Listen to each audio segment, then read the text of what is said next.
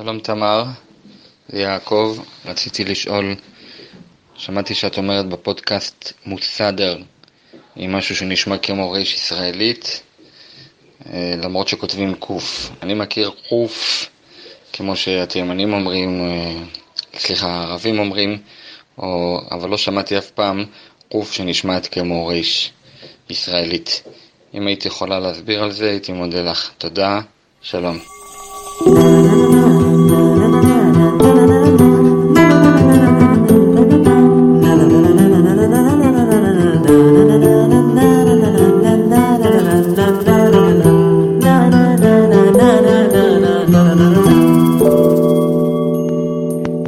איראניום מועשר. איראן מאז ועד היום. עם דוקטור תמר אילם גינדין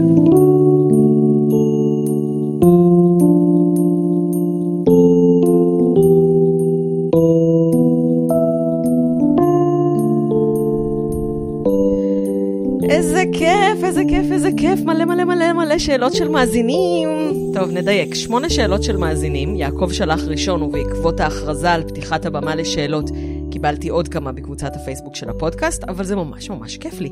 השאלה של יעקב הייתה בהתחלה, פשוט כי היא הייתה המוטיבציה לפרק, אבל היא תיכנס לקראת הסוף. השתדלתי לסדר את השאלות לפי סדר הגיוני כלשהו. ואם מישהו שלח לי שאלה בפרטי וזה לא נכנס לפרק, זה בגלל שאני ממש ממש גרועה בלעשות מעקב אחרי כל התכתובות דרך הערוצים השונים, אז אני מתנצלת מראש, פשוט תזכירו לי ששאלתם, ואם לא שלחתם לי מוקלט, אז גם תשלחו לי את השאלה מוקלטת, ואני אכניס אותה לפרק השפה הבא, כי בטוח יהיה. השאלות פה ממש ממש יפות, אה, אבל אני עונה על כל אחת אה, די בקיצור, או לפחות התכוונתי לענות בקיצור, יצא לי בכל זאת ארוך. אז בואו נתחיל. אני גם מקווה שאני אצליח להוריד את הרעשים של המזגן והמאוורר, פשוט להקליט uh, בחדר, זה... יש גבול למה שאני מוכנה לעשות בשבילכם. השאלה הפותחת היא שאלתה של יעלי ברנר. אגב, יעלי מסיימת בקרוב תואר ראשון במדעי המחשב ומחפשת משרה ראשונה בתחום התכנות. Um, אז אם יש לכם משהו בשבילה, אתם יכולים להעביר דרכי. בפוסט יש גם קישור לשיחה שלה עם אפי ואיתי בסעמק. היי תמר, uh, קודם כל רציתי להגיד שאני ממש נהנית מהפודקאסט וללמוד על החיי היום יום באיראן. Uh, אני גם ממש מקווה להצטרף למשלחת uh, שתצא מישראל לאיראן באיזה 2020. Uh, רציתי לשאול, מהם מקורות השפה הפרסית ולאילו שפות דומה? היי אלי, אחלה שאלה. השפה הפרסית היא במקור לשונה של מדינת פרס, פרסה, מה שהיום מחוז פארס, באיראן, כמובן.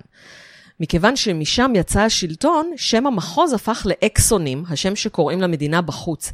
אבל האנדונים, השם שקראו לה בפנים, תמיד היה איראן. שזו גרסה מנוונת ומקוצרת של מה שהיה לפני 2,000-3,000 שנה, אריינם של הארים. לסגור פיות, מסבירה. השפה הפרסית שייכת, או אפילו מהווה, את הענף הדרום-מערבי של משפחת השפות האיראניות. השפות האיראניות שייכות לענף ההודו-איראני, הנקרא גם הענף הארי, של משפחת הלשונות ההודו-אירופיות. הארים היו חלק מהשבטים ההודו-אירופים, ששכנו במקום שהוא לא הודו ולא אירופה, אבל צאצאיהם הגיעו למקומות שהם מהודו עד אירופה, כשאירופה מבחינה לשונית וגנטית כוללת היום גם את אמריקה, אוסטרליה ודרום אפריקה.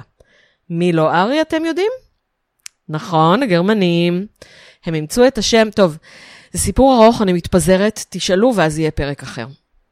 מכיוון שאתייחס לשלבים שונים של השפה בהמשך, אז חשוב לי כאן לתת את התשתית.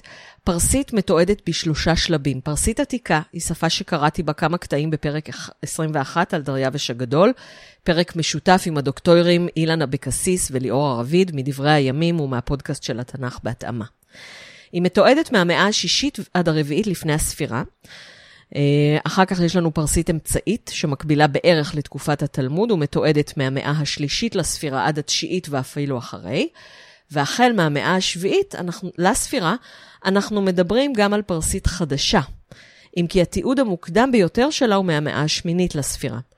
הסיבה לחור השחור בין פרסית עתיקה לאמצעית היא חוסר התיעוד. שפה שלא הייתה השפה של השליטים לא זכתה לתיעוד. הסיבה לחפיפה היא נו, אנשים לא הולכים לישון מדברים שפה אחת וקמים בבוקר מדברים שפה אחרת. לכו לקרוא מאמר של, באתר של האקדמיה ללשון עברית, ואז טוקבקים בוואלה, ואז אם יש לכם עדיין שאלות, תחזרו. קיצר, פרסית היא שפה הודו-אירופית, וככזאת, וככ... וככזאת, היא דומה בגדול לכל לשונות אירופה. בהרצאות אני מחפשת דוברים של לשונות אירופיות מכל הענפים, אנגלית, צרפתית, גרמנית, ספרדית, איטלקית, אבל אני הכי מעדיפה דוברי רוסית. למה? כי גם בתוך ההודו-אירופית יש חלוקות. החלוקה הגדולה היא לשתי קבוצות, לפי מה, שקור... לפי מה שקרה ליצורים ולאריים או וילוניים, כלומר כאלה שבוצעו במקור באותו מקום חיתוך, מקום חיתוך הוא איפה שהלשון נוגעת, אותו מקום חיתוך של ק, ג וכאלה. אני מקווה שההסבר היה מספיק ברור בלשנים, אני מקווה שלא פישטתי יותר מדי, כי פישטתי וואו וואו. בקיצור, יש שני גורלות עיקריים ליצורים ממקום החיתוך הזה, שמחלקים את השפות ההודו-אירופיות לשתי קבוצות בשם סאטם וקנטום. קנטום זה מאה בלטינית, סאטם זה מאה באווסטית, שהיא שפה איראנית מזרחית עתיקה, ובה נכתבו כתבי הקודש הזורואסטרים, כלומר כתבי הקודש של דת איראן הטרום-אסלאמית. גם הענף הארי וגם הענף הסלאבי, שאליו שייכת הרוסית, שייכים לקבוצת הסאטם, ולכן פרסית יותר דומה לרוסית מאשר לשפות אירופה המערבית, או המרכזית. מאה ברוסית זה סטו, ובפרסית של היום, סד. אפשר לראות את ההודו-אירופיות של השפה, את ההודו-אירופיות של השפה, גם במורפולוגיה, גם קצת בתחביר וגם באוצר המילים. למרות שהשפה שאלה המון המון מילים משפות אחרות, בני משפחה מדרגה ראשונה נשארו הודו-אירופים. למשל, פדר, אבא, מועדר, אמא, ברעדר, אח, דוכתר, בת. האמת היא שגם חוהר, אחות, ופסר, בן, הם הודו-אירופים מקוריים, אבל כדי להסביר את חוהר, חוהר קשורה לסיסטר, צריך מספר מעתקי הגאים בכל מיני שפות, ואין לנו כוח אליהם כרגע, אבל אני מרשה לכם לשאול בשביל פרק אחר. ורק אציין כרגע שכשאתם רואים את הצלילים ה וס בין שפות הודו-אירופיות שונות, אל תתחילו אפילו לנסות להתאים בלי קורס פונולוגיה הודו-אירופית ברמה אוניברסיטאית. טוב? יאללה. גם פסל עבר המון תהליכים ותהפוכות, וגם המילה המקבילה לא קיימת באנגלית, אז כרגע חבל לי על הזמן.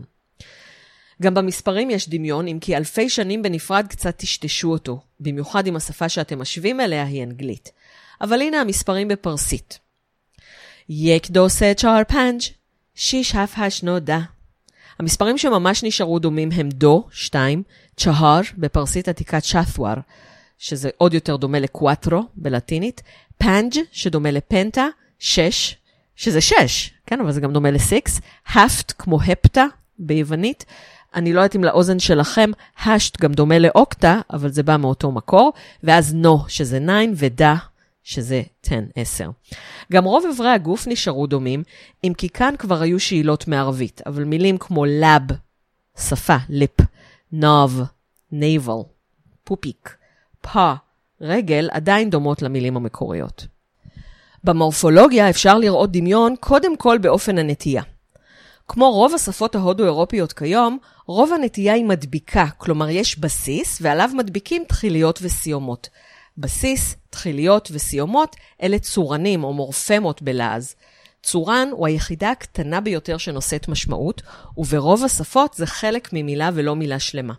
זה בניגוד לשפות שמיות כמו עברית, שבהן הנטייה מסורגת, ולכי תסבירי לתלמיד עברית איפה מתחיל ואיפה נגמר צורן. שורש או משק... ומשקל או בניין זה ממש ממש לחזקים. פרסית שפה קלה מאוד בקטע הזה. אם יודעים שפות הודו-אירופיות פחות מנוונות מאנגלית, אפשר לראות דמיון גם בצורנים עצמם. למשל, בסיומות הפועל לפי גופים. סיומת הגוף הראשון ביחיד זה am, כמו I am. אותה סיומת בכל הנטיות, איזה כיף להודו-אירופים האלה. סיומת הגוף השלישי ביחיד היא עד. מי שיודע לטינית או צרפתית מכיר את זה כ-T בסוף הנטייה. מי שמכיר אנגלית uh, יותר עתיקה, אז יש לנו את ה-th, כן? hath, doth וכולי. שהפך לז היום, ל-S. ברבים הסיומת and כמו אנט בצרפתית, ENT, של לא, לא שומעים אותה. אגב, לחברי הטוב ירון שערבני יש תיאוריית קונספירציה שכל האותיות השקטות בסופי מילים בצרפתית נועדו כדי לשמור את העם אנאלפבית וכך יותר קל לשלוט בו. זה אחלה תיאוריה, מאמצת בכל הלב, אבל האמת הפשוטה היא שבלטינית, ומן הסתם גם כשהתחילו להעלות את הצרפתית על הכתב, עדיין ביטאו אותן. אבל כמו שקרה בין פרסית עתיקה ואמצעית, כל מה שאחרי הטעם נשחק ונפל, ולא מבטאים אותו יותר. אז בפרסית, מכיוון שהיו כמה חילופי כתב, אז פשוט כל שיטת כתב תיעדה את השפה הקיימת באותו שלב. אבל בצרפתית לא החליפו שיטת כתב, אז עדיין כותבים את האותיות שלא מבטאים. יוחאי שואל. אהלן תמר, אני יוחאי מרעננה ואני מאוד אוהב את שני ההסכתים שלך, איראניום מועשר ואיראן בקטן. האם יש באיראן שפה רשמית שמשמשת את השלטון ודחקה דיאלקטים מקומיים, כמו בהרבה ארצות אחרות, לפעמים באלימות ולפעמים בדרכי פיתוי ושכנוע? לדוגמה, כמו בספרד, ששם במשך שנים רבות, ויש אומרים עד היום, הקסטיליאנית דחקה ודיכאה שפות כמו הגליסיאנית והקטלנית. בוודאי. פרסית היא הלינגואה פרנקה של איראן. לינגואה פרנקה זאת השפה המשותפת לכולם, גם אלה שמדברים בבית אזרית, שהיא בכלל דיאלקט טורקי, וגם אלה שמדברים בבית בלוצ'ית, וגם אלה שמדברים בבית זזקי, שהיא דיאלקט כורדי וכולי, מדברים בדואר, במשרדי הממשלה, בבית הספר, פרסית. כמו שאנגלית היא הלינגואה פרנקה הבינלאומית. Okay? אוקיי? לינגואה פרנקה, שפה משותפת. בשלבים המוקדמים אי אפשר ממש לדבר על דחיקה של דיאלקטים, כי מה שתועד הוא מה ששרד, אבל אפשר לשער בביטחון של כ-117% שהיו עוד דיאלקטים מקומיים, ואפילו אפשר לדעת פחות או יותר איך נשמעה השפה המדית, לשונה של מדי, האימפריה הקודמת. ואם אתם לא יודעים על מה אני מדברת, אז מהר מהר להקשיב לפרק 11 עם אילן וליאורה על כורש הגדול. קיצר, השפה המדית אומנם לא מתועדת בשיט, אבל כל הדיאלקטים האיראנים הלא פרסים שמדוברים באיראן כיום הם צאצאים שלה, ויש השפעות שלה גם על הפרסית עצמה כבר משלב הפרסית העתיקה. אנחנו יודעים את זה לפי מילים שמשקפות פונולוגיה שאינה דרום-מערבית. למשל, המילה שהר, עיר, בפרסית אמורה להיות ש"ס, דוגמה אחת uh, קטנה. קיצר, המדית שייכת לאותו ענף כמו האווסטה, לשון כתבי הקודש, שכן מתועדת. בגדול יש פרסית, שהיא דרום-מערבית, רוב הלשונות שהן מרכזיות, כמו אווסטית ומדית, ורוב הדיאלקטים היום, ושפה אחת צפון-מזרחית, בקטרית, שאפילו אני לא יכולה להגיד עליה כלום. אז בשלבים המוקדמים זה פשוט עניין של תיעוד, אבל כבר משלב הפרסית האמצעית אפשר לדבר גם על הדיאלקטים בתוך השפה עצמה ובתוך הפרסית עצמה. פרסית אמצעית מתועדת בשני דיאלקטים, מניחי, כלומר של הדת של הנביא מאני, דת גנוסטית משוגעת לגמרי, שאולי שווה לעשות עליה פרק, יש לי פרק עליה ב"הטוב הרע והעולם", מסע לאיראן הטרום-אסלאמית. אה, אבל פרק כזה יהיה לי מאוד קשה, כמו הפרקים ההיסטוריים, אז אני מדחיינת. כלומר, הפרק הזה לקח לי יום שלם לכתוב, כי פשוט הייתי צריכה לכתוב. הפרקים ההיסטוריים לקחו לי כמה ימים, כי אני גם צריכה לעשות מחקר. Uh, הדיאלקט השני הוא הדיאלקט הזורואסטרי, שנקרא גם פהלוי. בתקופה האמצעית מתועדים עוד כמה דיאלקטים, כמו סוגדית, שהיא שפה מרכזית ממזרח איראן, עם השם איראן הגדולה. לא מוכר לכם, אז אני ממליצה לכם על פרק 16 עם מקס מולרנד, על בוחרה, uh, ועל תחילת ציר הזמן 2 בפרק 17. אה, אז סוגדית היא שפה מרכז, אה, מרכזית ממזרח איראן הגדולה, ופרטית היא לשונה של מדינת פרטיה אשר בצפון איראן. היום יש המון דיאלקטים ורובם בתהליך של גסיסה. בהמנון הראשון של איראן, ההמנון הקג'ארי, יש אפילו שורה שחוזרת המבויק נאמו נשון בתפאבותיה רנג וזבון. לכולם יש שם אחד, איראן, אבל יש הבדלי צבע ושפה. הפהלווים, משפחת המלוכה האחרונה, כן, כן, הם קראו לעצמם על שם השפה, זה לא היה השם המקורי שלהם, הייתה בערך השליט היחיד שניסה לדכא את הדיאלקטים המקומיים כדי לתת צביון אחיד וזהות אחידה לכל הממלכה. אבל בגדול, כמעט לכל איראני שלא גדל בטהרן, יש עוד דיאלקט. אה, הם יודעים לפחות עוד דיאלקט אחד, ולא כל הדיאלקטים המדוברים באיראן הם איראנים בכלל. אוראל ביקש לדבר על דיאלקטים ובמיוחד האזרים. אפילו לא ביקשתי ממנו להקליט, ואני לא מבינה איך בלשן מדופלם כמוהו, שמלמד בלשנות וכל מיני שפות בקולג' שהוא הקים בעצמו, עם השם של סבא וסבתא שלי, סיפור אמיתי. שכבר בתיכון התלונן לי שהמורה שלו לא מבדילה בין פרסים ערבים וטורקים וקוראת לכל השפות האלה השפות הערביות, איך אדם כה משכיל יכול לבקש לדבר על דיאלקטים אזרים בתוכנית על פרסית. באזרבייג'אן מדברים דיאלקטים טורקיים. הכורדים באזור מדברים דיאלקטים איראנים מרכזיים, זה נכון, אבל הם לא אזרים. בקיצור, בושווריה, שזה בתרגום מאוד חופשי, תשכח מזה באזרית.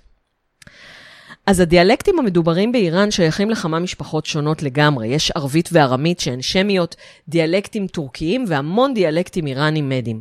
אני את ה-MA שלי עשיתי על הדיאלקט של אונמאלה, שזאת השכונה היהודית הצפונית בעיר יזד, ונחשו מה? בין השכונה היהודית הצפונית לבין הדרומית עובר שביל עפר, והם לא מדברים אותו דיאלקט וגם לא מתחתנים אחד עם השני. בנוסף לכך, יש ביז דיאלקט זורואסטרי שהוא שונה לחלוטין ובלי הבנה הדדית, והמוסלמים מדברים פרסית במבטא מקומי. לגבי דיכוי, מצד אחד, מערכת החינוך דורשת שפה אחידה, ויש על כך מחאות מקומיות מדי פעם. מצד שני, האשמה העיקרית על גסיסת הדיאלקטים? עזבו את תקשורת ההמונים ותהליכים גלובליים שקורים בכל העולם. לדור השני יש חלק גדול מאוד בעיבוד הדיאלקטים. עד לפני ממש כמה שנים, ילדים התפדחו שההורים שלהם מדברים דיאלקט ולא פרסית. רק בשנים האחרונות התפתחה שוב גאווה של דו-לשוניים. לגבי השלטון, יש גם צד שני. הפלהנגסטן, האקדמיה ללשון פרסית, וגם גופים בינלאומיים לשימור שפות, מקצים תקציבים, מאמצים ומשאבים לא מבוטלים לשימור ותיעוד הדיאלקטים הקיימים, כדי שלא יאבדו. אז הצפי כמה שנים קדימה, הוא שכנראה הפרסית באמת תשתלט, בעיקר בגלל תהליכים תרבותיים וחברתיים שקורים בכל העולם, אבל החדשות הטובות הן שלפחות יישאר להן תיעוד, בניגוד למאות ואולי אלפי שפות שמתו בלי שנדע בכלל שהיו קיימות. אורי, מה רצית לשאול? היי תמר, קוראים לי אורי, אני נהנה מאוד לשמוע את הפודקאסט שלך, ורציתי לשאול מה בראש שלהם כשהם לשים את הפועל בסוף המשפט החליטו, עבר. או ברצינות, מה המקור של מבנה המשפט שלהם, ואם זה משהו עוד אירופי, למה אנחנו לא רואים את זה באנגלית למשל. תודה רבה. אהבתי שאמרת מה עבר להם בראש. כאילו שדוברים ילידיים של שפה באמת מתכננים את המשפט שלהם בקפדנות. זה כמו שאני אגיד, מה עבר להם בראש כשהם הביאו שלוש בנות ואף לא בן אחד. התפתחות שפה זה משהו שקורה באופן טבעי. אם יש תלונות, בבקשה בשלושה עותקים לאהורה מזדה או לשד בלילת השפות שהמצאתי אותו זה עתה. אתה גם יכול להגיש לאלוהים שלנו שבלל בבבל. ולענייננו, אוריג'אן, אם תשווה הכל לאנגלית לא תגיע רחוק. אנגלית השתנתה המון במהלך השנים, התנוונה אפילו, ועדיף להסתכל על שפות אחרות שהתנוונו פחות. אוקיי, עכשיו אנחנו רואים שגם בהן לרוב הפועל הוא במקום השני במשפט, אז באמת יש לנו שאלה טובה. אגב, כשהתחלתי ללמוד פרסית, אמרו לנו שגם בגרמנית הפועל בסוף המשפט. אז די עם המיסקונספציה הזאת. לא. בגרמנית זה לא קורה תמיד. זה קורה בפסוקיות, וזה קורה כשיש צורות פועל מורכבות, כלומר צורות שמורכבות מפועל עזר נוטה וצורה קפואה. למשל, I have seen, he has seen, we had seen. seen היא צורה קפואה, והפועל to have הוא פועל העזר שנוטה. אז הדוגמה שנתן לי גרמניסט הבית, המתרגם אביעד שטיר כפר עליו, היא I have תמר yesterday at the train station seen. זה מבנה משפט גרמני, כן? אז במשפטים ראשיים עם פועל פשוט זה לא קורה, רק בפסוקיות ובמשפטים עם צורות פועל מורכבות. תודה, הוצאתי את זה מהמערכת, אה, אפשר להמשיך. ועוד דבר שאתה אמור לדעת, הוא שגם בפרסית מדוברת כבר מעבירים את הפועל למקום השני במשפט, ולפעמים אפילו לראשון, אם לא צריך לומר את הנושא מפורשות. אבל איך בכל זאת קרה שבשפה הספרותית הפועל במקום האחרון? האמת היא שזו לא ממש תכונה הודו-אירופית. ברוב השפות שיש בהן סדר מילים קשיח, הפועל הוא במקום השני, כי הוא היה בלתי מותאם, והמקום השני במשפט הוא מקום נפלא לשים בו דברים בלתי מותאמים. לך אני יכולה לומר אנקליטיות, אבל המאזינים האחרים ילכו לאיבוד, אז פשוט נגיד דברים בלתי מותאמים. לא המצאתי את זה בעצמי, לחוק הזה של אנקליטיות במקום השני קוראים חוק וקרנגל, והוא קיים בשפות הודו-אירופיות, אבל גם בעברית מדוברת ילדותית אפשר לשמוע דברים כמו, אני אבל לא הלכתי, וגם במשפטים כמו, אני יותר לא יכולתי. שים לה, להתאמה של יותר ב"אני יותר". אמ, אמרתי בשפות שיש בהן סדר מילים קשיח. בפרסית עתיקה, כמו גם באחיותי הסנסקריט וכאלה, השפה הקלאסית של הודו. אה, אמרתי בשפות שיש בהן סדר מילים קשיח. בפרסית עתיקה, כמו גם באחיותי הסנסקריט, השפה הקלאסית של הודו והווסטית, לשון כתבי הקודש הזרואסטרים, סדר המילים לא היה ממש קשיח, כי היו יחסות. יחסה היא סיומת שמציינת את התפקיד התחבירי של המילה במשפט. באנגלית נשארו רק שתי יחסות, היחסה הכללית, הבלתי מסומנת, ויחסת הקניין שמסומנת ב-S, כמו Ori's question. בכינויי הגוף באנגלית יש גם עוד יחסה, אנחנו רואים שיש שלוש צורות שונות לפי התפקיד התחבירי, I, me, my, או him, he ו-his. אז בהודו איראנית קדומה, כפי שאנחנו מכירים מסנסקריט והווסטית, היו שמונה יחסות, רובן מתועדות גם בפרסית עתיקה, אבל לא כולן. קצת קשה לדעת אם כבר היה צמצום יחסות, או שפשוט לא היה הקשר מתאים לכולן. מהשוואה לשפות האחרות נראה שהיה צמצום. איבדתי אתכן כבר? צמצום יחסות זה אומר שבסנסקריט ובאווסטית, לי, שלי ועל ידיי אלה שתי צורות נפרדות, ובפרסית עתיקה זו צורה אחת. אבל ברגע שהתפקיד התחבירי ברור מהמורפולוגיה, וזה קורה כשיש יחסות, מבנה המילה מראה לנו מה, מה התפקיד התחבירי, אז סדר המילים הוא פחות חשוב, וכל שפה בעצם מתפתחת עצמאית באיזה כיוון שיוצא לה. אז נכון שבפרסית עתיקה, אה, וגם בלטינית, הפועל יותר אה, נוטה להיות בסוף, וגם אה, בשפות אחרות, אבל זה לא משהו שהוא מאוד מאוד חשוב, סדר המילים. איך פרסית בכל זאת התפתחה כך שהפועל בסוף? זו שאלה ממש טובה. קשה לי לדמיין אותה אחרת בכל השלבים חוץ ממדוברת וקלאסית. אבל נראה לי שהמעבר ממש קל. אז אולי בעצם זה תמיד היה רק בשפה הספרותית כעוד אמצעי למרות את עצביו של הקורא, ובעצם במדוברת תמיד דיברו נורמלי? לפי טקסטים בפרסית קלאסית וטקסטים קדומים אחרים, יש מצב שאכן כך היה הדבר, אבל באמת אין לדעת. אילן שאל שתי שאלות, אני מפרידה ביניהן כדי להתאים לסדר ההגיוני של הפרק. שלום תמר, זה אילן אבקסיס מדברי הימים. קודם כל, ברכות ובעיקר מחמאות להסכת המעולה שלך, איראניום מועשר. הסכת שמראה את הפנים הרבים והמגוונים של התרבות המפוארת והעתיקה הזו. השאלה שלי היא, אילו מילים יווניות נכנסו לשפה הפרסית? ואם אפשר, בדגש על מילים שגם נכנסו לעברית. תודה רבה. יפה, אנחנו נכנסים לחלק של ההשפעות על הפרסית. ומכיוון שיוונית הייתה ראשונה, עוד לפני הערבית, ואחר כך השפיעה גם דרך הערבית, וגם להפך, אבל זה בשאלה הבאה, אז נתחיל איתה. שאלות מיוונית קרו בשני שלבים. בפעם הראשונה בשפות אמצעיות, גם כשהיוונים שלטו באיראן. לא זוכרים? חזרו לפרק 14. ומאוחר יותר, כששפור השני עשה פרויקט ענקי של תרגום ספרות מיוונית ולטינית לפרסית, אה, חלק מהמילים היווניות הגיעו לפרסית גם דרך הלטינית. כל שני אלה זה לפני האסלאם, ובפעם השנייה, דרך ערבית, אחרי שהערבים גילו את הספרות היוונית. רגע, רגע, רגע, שנייה, יש לי את זה ביותר מתנשא. אחרי שהערבים גילו שאפשר לכתוב. יסלחו לי חבריי הערבים, בתור ישראלית חולה על התחת שלכם, אבל בתור איראנית אני חייבת להתנשא עליכם. כמו כל שפה של שליטים, כמו כל שפה מתורגמת, חלק מהמילים שרדו רק לאותו פרק זמן, וחלק הפך לחלק מהשפה. אילן שאל בדגש על מילים שנכנסו לעברית, כי הפרק הבא של דברי הימים יוקדש למילים יווניות בעברית, וכשיעלה אז גם אקשר מגוף הפוסט. אז בואו נתחיל מהמילים האלה באמת, וקודם כל פרסית חדשה. המילה חוק ביוונית נומוס נכנסה גם לעברית וגם לפרסית בתור חוק חברתי, בעברית נימוס ובפרסית נומוס. אתם מכירים את נומוס מאסטרונומיה, כן? כל האלה של הנומיה, ביוונית זה חוק אה, כמו של טבע, ובעברית ובפרסית חוק חברתי. אה, כפי שאמרה לחמנאי הבחורה עם המסכה האדומה שהבאתי בפרק 18, تو بی‌ناموسی, אתה חסר נימוס, אבל לא במשמעות של חסר דרך ארץ, עושה גרפסים, אלא במשמעות הרחבה יותר של ברברי. מילה שמתחרזת בפרסית עם ناموس היא فانوس, פנס, מיוונית φανός, מהשורש φαίνειν, שזה לגלות, להראות או להאיר. ממנו יש לנו גם את פנומן, תופעה, וגם את פנטזיה. ומילה שמתחרזת בעברית עם נימוס, או עם נמוס, היא קולמוס, ובפרסית קלם. השאלה כנראה עברה דרך ארמית וערבית לפני שהגיעה לפרסית. עוד? אז נכון אסימון? אז תקשיבו איזה קטע. אסימון זה מטבע כסף, מיוונית כמובן. בפרסית, שהילה מהתקופה הטרום-אסלאמית, זה הפך לסים, שזה כסף. וגם כבל. רוצים לשמוע עוד קטע? זה לא קשור ליוונית, אבל זה מגניב. תרגום של ביטוי אנגלי בפרסית ובעברית גם יחד.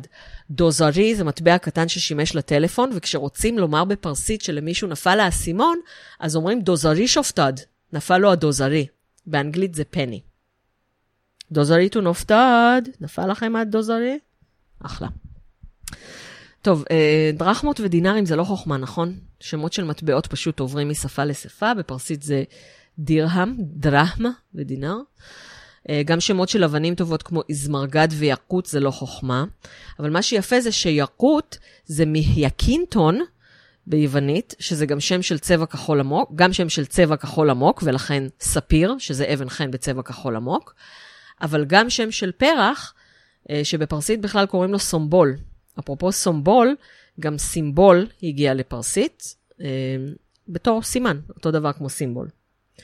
אז אה, יקוט, אם את מקשיבה, השם העברי שלך הוא ספיר. מישהו בשרשור הציע את המילה נעימה במשמעות מנגינה, אז נכון שזה לא מאותו שורש של נעים בגב, אבל לפי האטימון הערבי שהגיע גם לפרסית, נרמה, היי, גם את זה יש לנו בהמנון הקג'ארי. המשוד או חושו נר מזנון. כולם שמחים ומאושרים ושרים. אני חייבת כבר לעשות את הפרק הזה על חמשת השירים הלאומיים, חנה ג'האן פורוז, אני רוצה אותך לשיר איתי בפרק הזה. Uh, לפי, אז לפי אטימונים, uh, אטימון זה מילה מקבילה מאותו שורש בשפה אחרת שלא תמיד יש לה משמעות. אני אגיד את זה עכשיו פעם שלישית. לפי אטימונים בשפות שמיות אחרות, כמו ארמית וסורית, זה כנראה שמי מקורי. טיפ. במילים עם האות עין, אבל במיוחד כשהמקבילה של עין בעברית היא ריין בערבית, זה בדרך כלל שמי אסלי. אז לא, זה לא יווני. כן, מה עוד? אקלים מקלימה היוונית, אבל בפרסית, כמו בעברית, כמו בערבית, אה, ארלים זה יותר בקטע של אזור. טקסט קנוני בעברית הוא טקסט בסיסי ומחייב, בפרסית קנון זה חוק, אה, מיוונית קאנון, עבר דרך ערבית, אנחנו יודעים את זה לפי הכף. זוג בפרסית זה זוג', ביוונית דזוגון, שהוא, שימו לב, העול שמחבר בין שני שברים. השורש ההודו-אירופי הוא, הוא אותו שורש של junction, צומת או מחלף, conjunction, מילת חיבור, כמו ו', וגם סנסקריט יוגה, שזה מילולית חיבור או רתימה מהשורש יוג' לרתום. מלא זמן לא עשיתי פה פרסומת עצמית, אז רק אומר שאני מכניסה את האטימולוגיה הזאת, אה, על זוג לחופות שאני עורכת, ומסיימת בכך שאני מאחלת לבני הזוג או לבנות הזוג שהזוגיות שלהם או שלהן תהיה כמו חיבור יוגי ולא כמו עול של שני שברים. האמת, לא חשבתי על זה, אבל אולי חשוב לומר, יוונית היא גם הודו-אירופית, כמו פרסית, ולכן יש מילים שהן התפתחות משותפת, אבל אפשר לזהות את השאלות קודם כל, למשל, לפי האות כף, אם זה נעשה דרך ערבית, כמו בקלם, שהיה לנו קנון, קלב, מסגרת, שנשאל לערבית דרך כלבוד בפרסית, אה, שזה גוף. אולי קשור לקורפוס, אני צריכה לבדוק. ואז שינה משמעות וחזר גם עם המשמעות החדשה. כלומר, יש לנו גם כלבוד שזה גוף וגם קלב שזה מסגרת. זה קורה המון. אה, שמילים נשאלות ואז חוזרות עם המשמעות החדשה. בזוג' אפשר לדעת שזה עבר קודם בערבית, כי בפרסית ג' וג' הן שתי פונמות נפרדות, וגם ז' היא נפרדת. ובערבית יש רק אחת שמבטאים אותה ג', ג' או ז' בדיאלקטים שונים. כבר התנסיתי היום על הערבים בשם העם האיראני? לנו יש שלוש אותיות שונות. וגם לפי האות הראשונה אפשר לדעת, אבל בשביל זה צריך לדעת פונולוגיה הודו-אירופית ולדעת ש-Y בסנסקריט, הצליל יה, היא עדיין יה, כנראה בפרסית אמצעית, בשאלה הבאה תבינו למה כנראה, אה, אבל בפרסית חדשה היא הופכת לג', כמו יאנג וג'ובנייל. אני לא אעשה לכם כאן שיעור שלם על מה שקורה לכל אות בשפה, כי אותי זה מלהיב, אבל אני חוששת לאבד אתכם. אני חוששת שכבר איבדתי את חלקכם. אז רק אומר שהאטימון של זוג, יוגה, אה, בפרסית הוא ג'ופט, שהיה בפרסית אמצעית יוכט. כשמכירים את כל התהליכים והמעתקים שעברו השפות, זה לגמרי הגיוני, אבל אני מבינה את ההדיוטות שאומרים שבאטימולוגיה אין חשיבות לתנועות וגם היצורים לא כל כך חשובים. זוג, יוגה, ג'ופט. אותו שורש. טוב, יש עוד המון מילים שנכנסו לפרסית, אה, ולכן יש להן לא ערך אחד, אלא שני ערכים באנציקלופדיה איראניקה, ואני מקשרת את שניהם מגוף הפוסט. אה, ואתם מוזמנים לראות את המילים שם, כי אנחנו צריכים כבר להמשיך. עשאל יודע את התשובות לכל השאלות הבאות, כי הוא היה בכל ההרצאות שלי וקרא את כל הספרים שלי, אבל הוא חושב שיהיה מעניין לשאול. אה, הוא לא הספיק לשלוח הקלטה בזמן, אז צק צק צק, אני אצטרך לקרוא את שאלתו. איך זה שבפרסית עתיקה, איך זה שפרסית עתיקה נכתבת בכתב יתדות כמו אכדית? פרסית אמצעית נכתבת בפהלוי, שזה משום מה גם שם השפה, האם זה התגלגלות של כתב יתדות, ומה הקשר לפרטית ולאכדית? ואיפה פרסית יהודית נכנסת לחגיגה? הבנתי אותך, אתה רוצה שאדבר על האמת הכואבת שלפרסית מעולם לא היה כתב משלה. אז בואו נפתח את זה, וגם נתנסה כי אנחנו יכולים. אמנם את הרעיון של כתב יתדות שאלנו מאכדית, אבל אם תסתכל על כתובות בפרסית, באכדית ובאילמית, יש כמה כתובות תלת-לשוניות כאלה, למשל כתובת בהיסטון, שקראתי קצת ממנה בפרק על דריווש, תראה שכתב היתדות הפרסי הרבה יותר חתיך וגם יותר חכם. אני פשוט שמה לכם פה שלוש כתובות בפוסט, זו לצד זו, וישר תזהו את האיראני לפי זה שהוא יותר חתיך. למה יותר חתיך? כי אנחנו פישטנו את כתב היתדות גם מבחינת הניקיון ובמיוחד מבחינת היעילות. כתב היתדות האכדי הוא סילבר, כלומר כתב סילבי, שבו כל סימן מייצג הברה שלמה. זה אומר שיש סימון לגמרי שונה למה, מ, מי, מו, מו. כמו שפת האם השנייה שלך, עשאל יפנית. מה שאני אוהבת ביפנית זה את החמישיות החמדו, החמודות האלה, טאטטיטו צו, ההי הפו. עכשיו, אכדית משווה ומעלה, כי יש בה גם יתדות נפרדות לעברות סגורות, ובנוסף גם אידאוגרמות משומרת, מילים שהיא לקחה as is, והכניסה לשפה האכדית. בקיצור, חיילי שולוך פולורה, בלגן אטומי.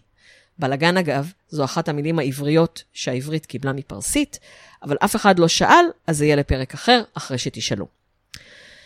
באילמית, האמת, אני הרבה פחות מבינה, למרות שזה ביזיון עם שם כמו שלי ומקצוע כמו שלי, להיות כזאת שלא למדה אילמית. איזה באסה עם העברית הזאת, בפרסית יש צורת פועל מיוחדת כדי לומר להיות כזאת שלא למדה אילמית. אבל בעין זה נראה פחות חתיכי. אם יש פה מומחה לשפה האילמית, תביאו הלום, ואם לא, אני אדרוש בשלומו של פרופסור רן צדוק, המומחה העולמי לשפה האילמית, שייעץ לי כשחיפשתי שם לביתי, שם אילמי טוב, אחרי שלאח הגדול שלה קראנו על שם קדר לעומר מלך אילם. קיצר, בפרסית יש גם פחות יתדות. יש קצת יתדות שמייצגות באמת הברות, רק הברות פתוחות, סגירה עושים בנפרד, או שלא עושים, כי הדובר יודע, אה, אבל גם יצורים ותנועות בנפרד, כמו בשפות נורמליות כמו ספרדית.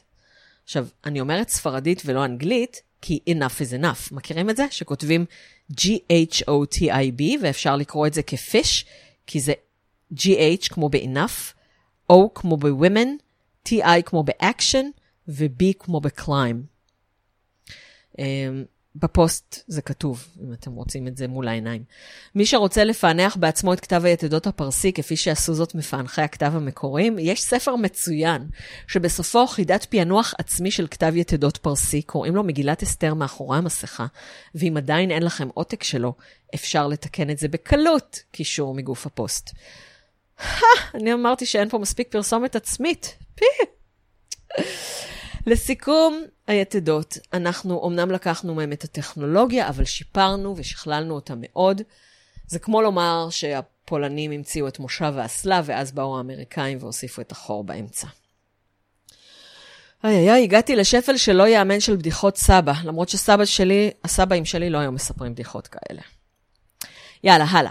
פרסית אמצעית נכתבת בשני כתבים שונים. אני חיית בכתב סורי, שלמיטב ידיעתי לא שונה מהכתב של הארמית הסורית, והדיאלקט הזורואסטרי שנקרא גם פהלוי. הוא נכתב גם בחריטה על אבנים וגם בספרים בצורות קצת שונות. אה, בכתב ששאול מארמית, אבל אללה יוסטור מה הם עשו איתו. גם כאן עקרונית שאלו את הטכנולוגיה, אבל ערכו בה התאמות. למשל, למה צריך 22 אותיות אם אפשר 14? אז שיהיה 14 אותיות. בהרצאות שלי על תולדות השפה הפרסית, אני מחפשת איזה גדי, גידי, רון או נועם, כדי לכתוב את השם שלהם על הלוח. כי ג', ד' וי' זאת אותה אות, כשמכפילים אותה זה סמך, וגם נ', ו', ע' ור' זאת אותה אות. אבל לא להתבלבל, זה שיש אות אחת לכמה פונמות שונות, לא אומר שיש לאות הזאת רק צורה אחת. כמו בערבית, יכולות להיות לאות צורות שונות אם היא מתחברת קדימה, אחורה, או בכלל לא. אגב, בכל פעם שאני מגיעה לאולפני התאגיד במודיעין, אני מתפעלת בכל פעם מהלוגו של כאן עם האות כ' בפרסית אמצעית. ובכל פעם מחדש, נזכרת, ולוקח לי איזה כמה דקות להיזכר, שזה לא הלוגו של כאן, אלא הלוגו של ערוץ 9 השכן. שמתי תמונה בפוסט שלקוחה מידיעה בפורטל מודיעינט. אז זאת התפתחות של כתב היתדות, ככל שהכתב הארמי הוא התפתחות של כתב היתדות. אה, יש איזשהו קשר, אבל הוא מאוד מאוד מאוד מאוד מאוד מאוד מאוד רופף. יותר נכון יהיה לומר ששוב לקחנו טכנולוגיה מהשכנים ושכללנו אותה. אה, אין ממש קשר לאכדית, אבל רגע, רגע, רגע, רגע, הנה מצאתי לך קשר טיפולוגי מאוד רופף. קשר טיפולוגי, אה, זאת אומרת טיפוס של שפה. הנה עוד מילה יוונית שנכנסה גם לעברית וגם לפרסית, אבל לפרסית זו שאלה ממש ממש מאוחרת, זה דרך צרפתית, تیپ. כשרוצים להגיד שמישהו חתיך או שלמישהי יש אחלה استایل, אז אומרים خوش‌تیپ. יעני טוב או טובת تیپ, type. איפה היינו? קשר טיפולוגי. קשר טיפולוגי בין שפות, זאת אומרת, לאו דווקא קשר גנטי, אה, כלומר מוצא משותף, וגם לאו דווקא קשור להשפעה הדדית, זה פשוט אומר שיש להם איזשהו מאפיין דומה, אה, בניגוד למאפיינים אחרים. אז גם באכדית וגם בפרסית אמצעית יש אידאוגרמות, מילים משפה זרה, שכתובות as is, ולפחות לגבי פרסית, הסברה הרווחת היא שהן בוטאו בפרסית. זאת אומרת שכתבו סוסיה וביטאו אספ, כתבו שם וביטאו נם, כתבו לליה וביטאו שב. באכדית יש אידאוגרמות שומריות, ואולי בתגובות מישהו יגיד לי אם קוראים אותן אותו דבר, ואם בכלל אמרתי שטויות על אכדית פה, כי אני אומרת מה שאני יודעת. אה, פרטית היא שפה איראנית מהענף המדי, גם היא מתועדת בכתבים מניחים. אה, פרסית יהודית היא נושא הדוקטורט שלי, אז תיזהרו כשאתם שואלים אותי עליה. אני אצרף אותה גם לחגיגה של הדיאלקטים וגם לנושא השאלה של עשאל על כתב. קודם עשאל. אה, פרסית חדשה נכתבת במספר כתבים. בפרק 16 דיברנו עם מקס מלכיאל על טאג'יקית שהיא תכלס פרסית בכתב קירילי. כולם יודעים שתכלס היא חלק מהמרכיב העברי של העברית, כן? היא עברה דרך יידיש וחזרה, אבל זה במקור תכלית, שביידיש אומרים תכלס. וגם בגרמנית אומרים רדן תכלס, שזה לדבר תכלס. זה המרכיב היידי של הגרמנית. המרכיב העברי של הגרמנית שעבר דרך יידיש. Uh, התיעוד הקדום ביותר של השפה הפרסית החדשה היא פרסית יהודית, וספציפית כתובות סלע שכתבו סוחרים בטנגי אזאו באפגניסטן. כנראה לפני מותם במדבר. פרסית יהודית זה אחלה של דבר למחקר בלשני, כי אין לה מחויבות לקונבנציות אורטוגרפיות, או בלשון בני אדם, אין לה מחויבות למוסכמות כתיב, ולכן כותבים בה כמו ששומעים. כך אנחנו יכולים לדעת, למשל, שכבר במאה ה-16 היו תופעות שנחשבות היום לתופעות של מדוברת בלבד. זה חוץ מתופעות שקיימות גם בפרסית קלאסית ושייכות למדוברת, אבל לא שאלתם על זה, אז בואו נמשיך. לגבי ההבדל בין פרסית יהודית לבין אה, דיאלקטים יהודים. תקשיב טוב, ישראל, אתה לא בדיוק שאלת על זה, אבל זה עלה בתת שרשור איתך. פרסית יהודית אלה וריאנטים שונים של פרסית, אותה שפה איראנית דרום-מערבית, שיש ביניהן הבנה הדדית. הם שימשו לכתיבת דברים שיישארו לנצח, כמו תפסירים, פירושי מקרא וכולי, גם להתקשרות בין קהילות איראניות שונות, אה, למשל בפסקי דין שלפעמים עברו בין קהילות, ויש בהן השפעות מקומיות קטנות מאוד. ההבנה היא הדדית. הדיאלקטים האיראנים, לעומת זאת, רובם צאצאים של מדית, לא כולם. שירזית למשל היא צאצאית של פרסית, אבל כבר יש פחות הבנה. בכל מקרה, בין הדיאלקטים אין הבנה הדדית. בלשן יכול להסיק מאחד על השני. כשאני מקשיבה לבייביסיטר שלנו, למשל, מדברת עם אחיה בטהרנג'לס, אני מבינה חצי, כי הם מדברים קרמנית, ואני עשיתי MA על יזדית ולמדתי אספהנית, שתיהן שפות מדיות, שלושתן שפות מדיות. לאלה מכם שתוהים למה לטאג'יקית ודרי קוראים שפות, למרות שהם דיאלקטים של פרסית, שמובנים הדדית, ולדיאלקטים המקומיים קוראים דיאלקטים, למרות שהן שפות נפרדות ובלתי מובנות הדדית, ההגדרה של שפה לעומת דיאלקט היא לא בלשנית. שפה זה דיאלקט עם צבא וצי, או אם תרצו, דיאלקט עם דגל והמנון. אגב, הווידאו הנצפה ביותר שלי ביוטיוב הוא תיאור של הדיאלקט האספהני, ואתם מוזמנים לצפות בו בפוסט. התמסיר נמצא בבלוג שלי, שגם הוא מקושר מהפוסט. אנחנו נדבר על דיאלקטים מדים ובמיוחד על הקאשית, גם באחד הפרקים העתידיים עם אלהמה אברהימיאנה אה, אברני, שמנהלת קבוצת פייסבוק בשם דוטה פירה קשי, שבזכות היותי בלשנית כה מוצלחת, הבנתי ישר ששמה בנים ובנות קשנים. והגענו לערבית.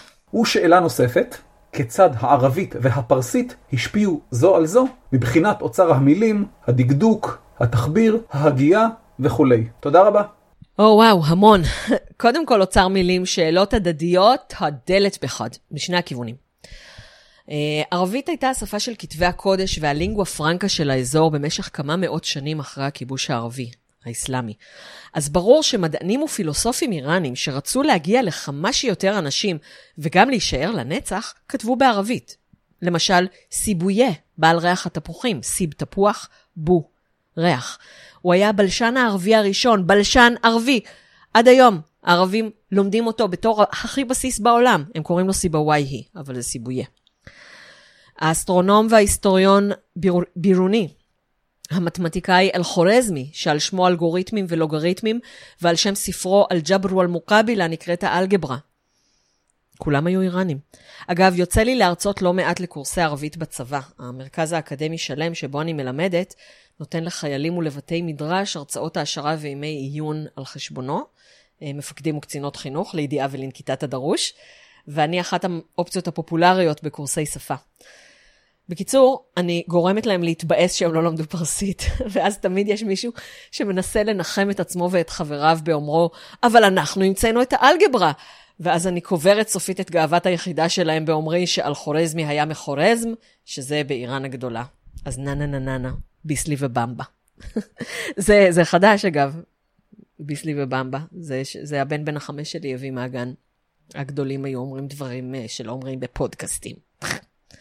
קיצר, כשאיראנים כותבים בערבית, קורים שני דברים. הערבית מחלחלת לפרסית דרך הספרות ודרך האליטות, בעיקר כשספר הקודש גם כתוב בערבית, והפרסית מחלחלת אף היא לערבית, דרך כתביהם וגם דרך העם. יש אפילו כמה מילים פרסיות בקוראן, כך שזה מן הסתם התחיל עוד קודם, אבל אמרו לי שלומר לערבי שבקוראן יש מילים פרסיות, זה כמו לומר לאיראני שהוא ערבי, אז זה אש, לא משחקת עם זה. למרבה המזל, בבית עדיין המשיכו לדבר פרסית, ומקס, אני לא מקשרת שוב לפרק 16, קישרתי כבר כמה פעמים, תקשיבו לו, זה הפרק הכי מואזן שלנו, אחד הטובים. אה, מקס הזכיר את המלך הסמני, שמשורר החצר שלו כתב לו שיר הלל בערבית, והוא ציווה עליו לכתוב בפרסית, תחסו עם מנפעת פושד, כדי שהאצילים ופשוטי העם יוכלו להפיק תועלת. אבל המילים חס, עם ומנפעת שייכות למרכיב הערבי של הפרסית. מבחינתו המלך הזה דיבר פרסית. מבחינת הגייה, לפרסית יש הגייה שונה לגמרי, ואנחנו נתייחס לזה גם בשאלה של אליחי וגם בשאלה של יעקב. אבל למשל, צרורות הגאים, שעדיין היו אפשריים ברוב הדיאלקטים של פרסית אמצעית, הם לגמרי בלתי אפשריים היום, וזה כנראה קשור להשפעות של הערבית. צרורות שוברים, כמו בסליחה, או מוסיפים לפניהם א' פרוסטטית, כמו באסטודנט. כן, כן, פרסים עדיין עושים את זה בכל שפה, כי הם פשוט לא יכולים לדבר אחרת. ככה תזהו איראנים גם כשיש להם מבטא ממש ממש טוב באנגלית, הם עדיין יגידו לכם אסטרס וכאלה. אה, גם זה ששם השפה הוא פרסי ולא פרסי, זאת השפעה ערבית. אה, זה שאת השם של אספהאן כותבים בסד ולא בסין, זאת השפעה ערבית. אה, מבחינה מורפולוגית, הפרסית היא עדיין הודו-אירופית כשרה, אבל כבר לא למהדרין. נכון, דיברתי בהתחלה על המורפולוגיה המדביקה? אז קודם כל, יש ממש צורנים ערביים שנכנסו לשפה הפרסית, למשל הסיומת אן, שיוצרת תואר הפועל, נפוצה במאוד מאוד עם מילים ערביות, בתור תואר הפועל, נסבתן, מוסתרימן, או מומן, לא זומן, שזה בהתאמה יחסית, ישירות, אה, באופן כללי ובהכרח.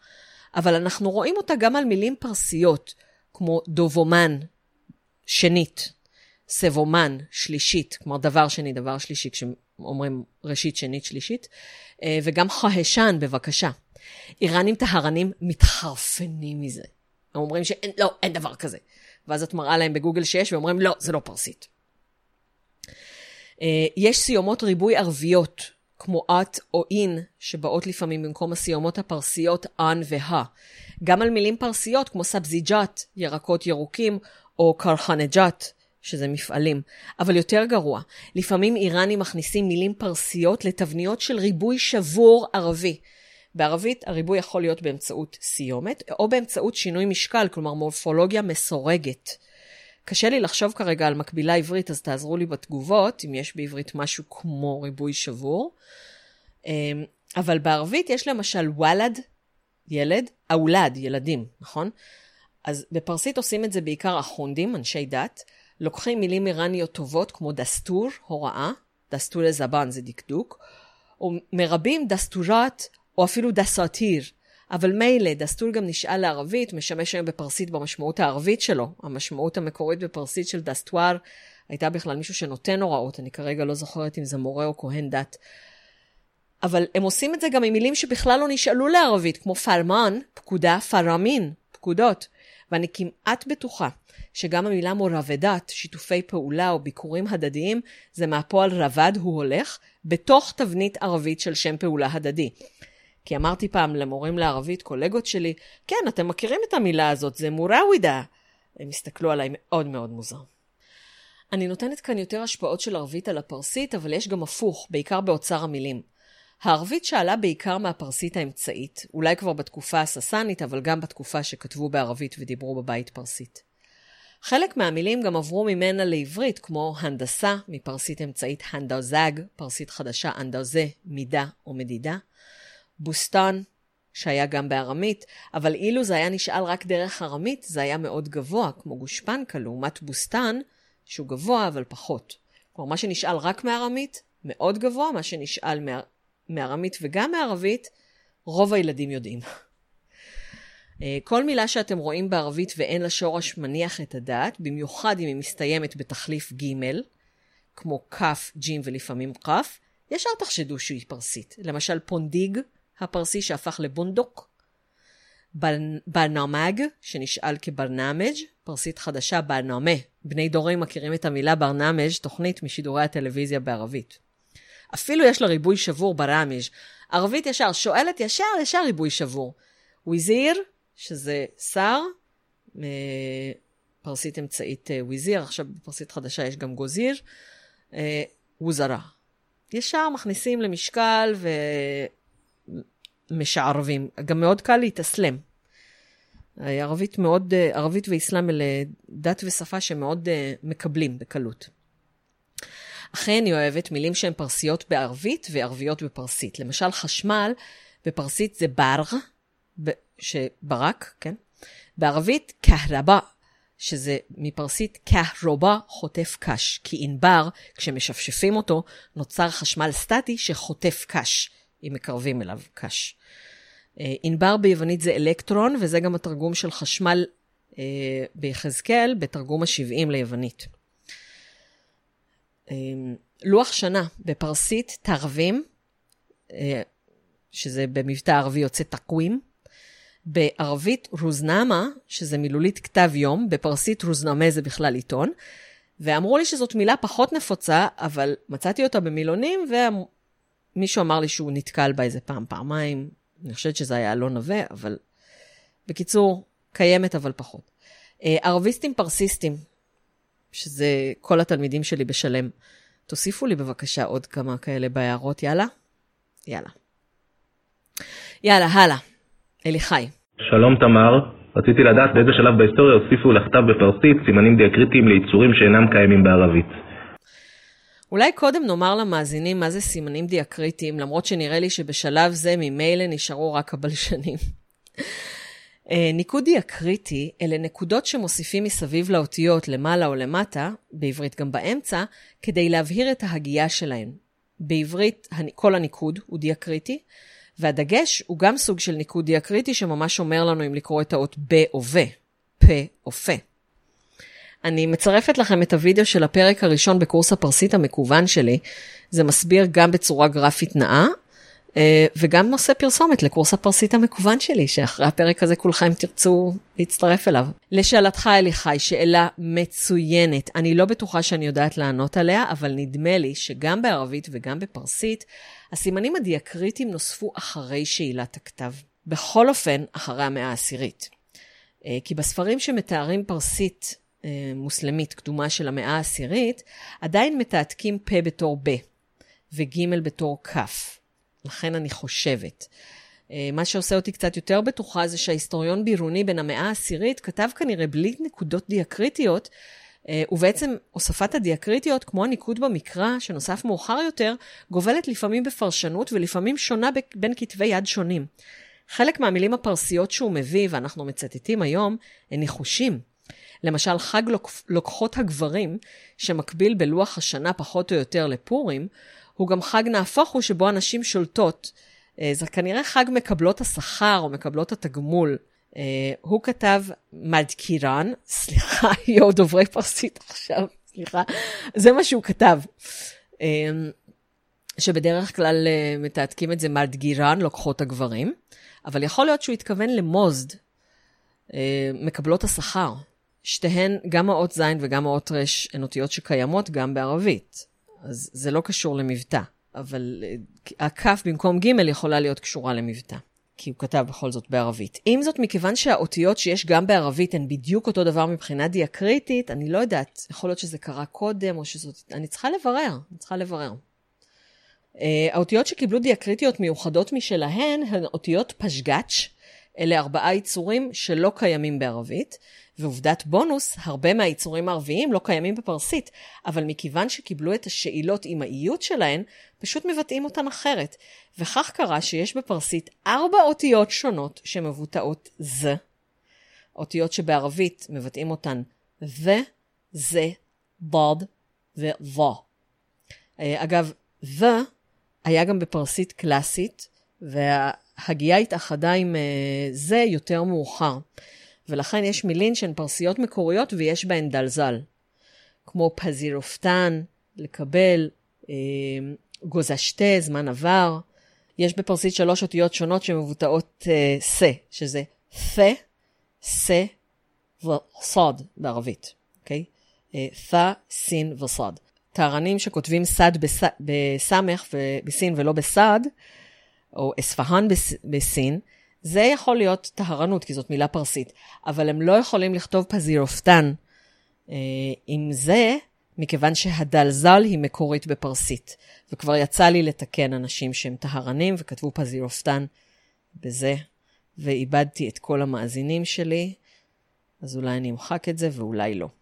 אה, יש בפרסית גם ארבע אותיות שבדרך כלל אינן מבוטאות כלל, אבל כשהן כן מבוטאות, הן לא מבוטאות כלל, הן רק מעריכות את התנועה שלפניהן, אבל כשהן כן מבוטאות, שתיים מהן מבוטאות כמו א', אבל זה קורה בדיוק אותו דבר בעברית עם א' וע', זה גם אותן אותיות, א' וע', ושתיים מבוטאות ה', שזה האות ח' בערבית והאות ה' בערבית.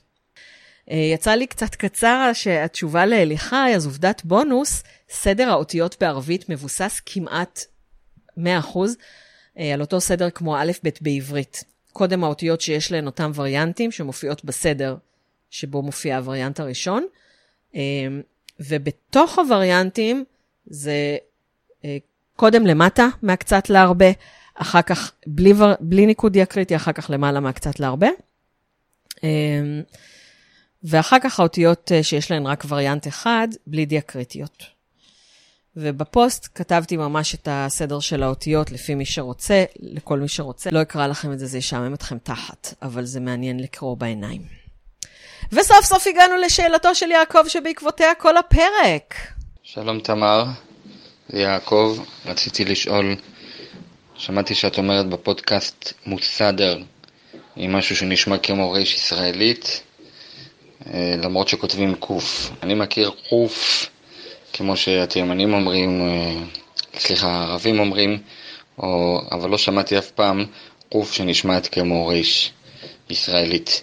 אם היית יכולה להסביר על זה, הייתי מודה לך. תודה, שלום. אז במקרה, האותיות כ' וריין הן האותיות האהובות עליי בפרסית. כמה אנשים אתם מכירים שיש להן אותיות אהובות בפרסית? אני אוהבת אותם כי הן הומופוניות, כלומר מבוטאות בדיוק אותו דבר, אבל יש להם שלושה אלופונים, כלומר שלושה ביצועים שונים בהתאם לסביבה. אגב, זה רק בפרסית טהרנית. בדרי, הדיאלקט של אפרנסטן, למשל, מבטאים אותן עדיין כמו בערבית. בתחילת מילה, בפרסית, שתיהן דומות לקוף הערבית, קוף, אבל קצת יותר רך. בערבית זה קו ובפרסית זה קה.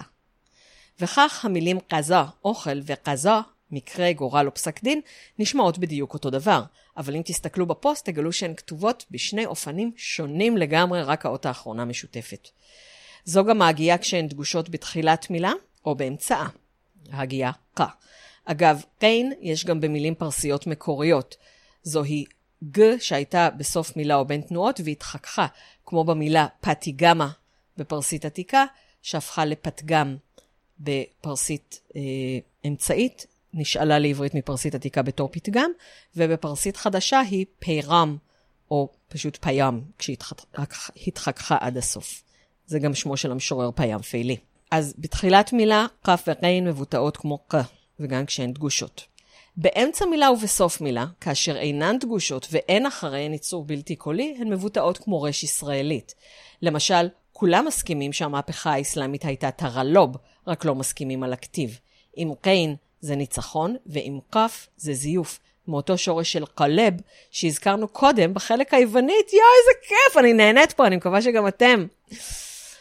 אמ, לפני יצורים בלתי קוליים, אולי קודם נסביר מה זה יצורים בלתי קוליים. שימו את היד על שפתות הקול שלכם. שפתות הקול, מה שנקרא בלשון המיתרי הקול, זה הגרוגרת שלכם. שימו לב מה שקורה ללשון בפה ולגרוגרת, שזה שפתות הקול. תגידו ט, ד. עכשיו תגידו ס, ז. שמתם לב שבכל זוג הפה עושה אותו דבר, אבל שפתות הקול פעם רק קצת זזות ופעם ממש רוטטות? אז הרטט הזה הוא הקוליות, וכשהן לא רוטטות, הייצור הוא בלתי קולי. אז לפני ייצור בלתי קולי, האותיות האלה מבוטאות כח, מה שבערבית וחט, מילה ששאולה מפרסית, מה שבערבית וקט, סליחה, מה שבערבית ווקט, מילה ששאולה מפרסית אגב, מבוטא בפרסית וחט. מחשוש, שזה עם ריין, אה, מעורב, סגסוגת כזה. תחסיר, אשמה. ייי, אני יודעת איזה שיר של קיוסק אני שמה היום. בדרך כלל אני מחליטה רק ממש כשאני עורכת, אבל היום אני אשים, אשים שיר בשם תחסיר אמנבוד, זו הייתה אשמתי. אה, יכול להיות ששמתי אותו בפרק קודם, אבל אין, אין, אין, אני חייב, חייבת לשים אותו. עכשיו, איראנים מבטאים את זה ככה, כלומר, ח בתחילת מילה, ר באמצע מילה, ח בסוף מילה, אבל הם מבינים רש ישראלית כאלופון של אחד מאלה, גם כשזה בסביבה האחרת. כלומר, גם כשאומרים. ר בתחילת מילה, או לפני ייצור בלתי קולי, הם מבינים את זה בתור קף או קין, והם לא מבינים ק בתור אלופון של אחד מאלה. וזה גורם להרבה אי-הבנות משעשעות, כמו למשל, אני עושה וידאו צ'אט עם איראני להנאתי, בה אבא שלי מתחיל לדבר איתו על המצב הפוליטי, ולמקרה שמאזינים לנו, מרגיע אותו. הוא אומר לו, במבטא הכי ישראלי שיש, Rome was not built in one day. עונה לו האיראני, but hopefully it will be destroyed in one day. למה? כי הוא הבין שאבא שלי מדבר על עיר הקודש קום, שבה נקנו גם הבגדים שהצטלמתי בהם עם אורי גולדברג בפרק 22. והוא מאוד רוצה שעיר הקודש קום תחרב, כי זה אומר שהרפובליקה האסלאמית תבוא אל קיצה. יתרה מזו, התעתיק של קיין, ובדרך כלל של קף, הוא תמיד GH. של קיין תמיד ושל קף בדרך כלל הוא GH.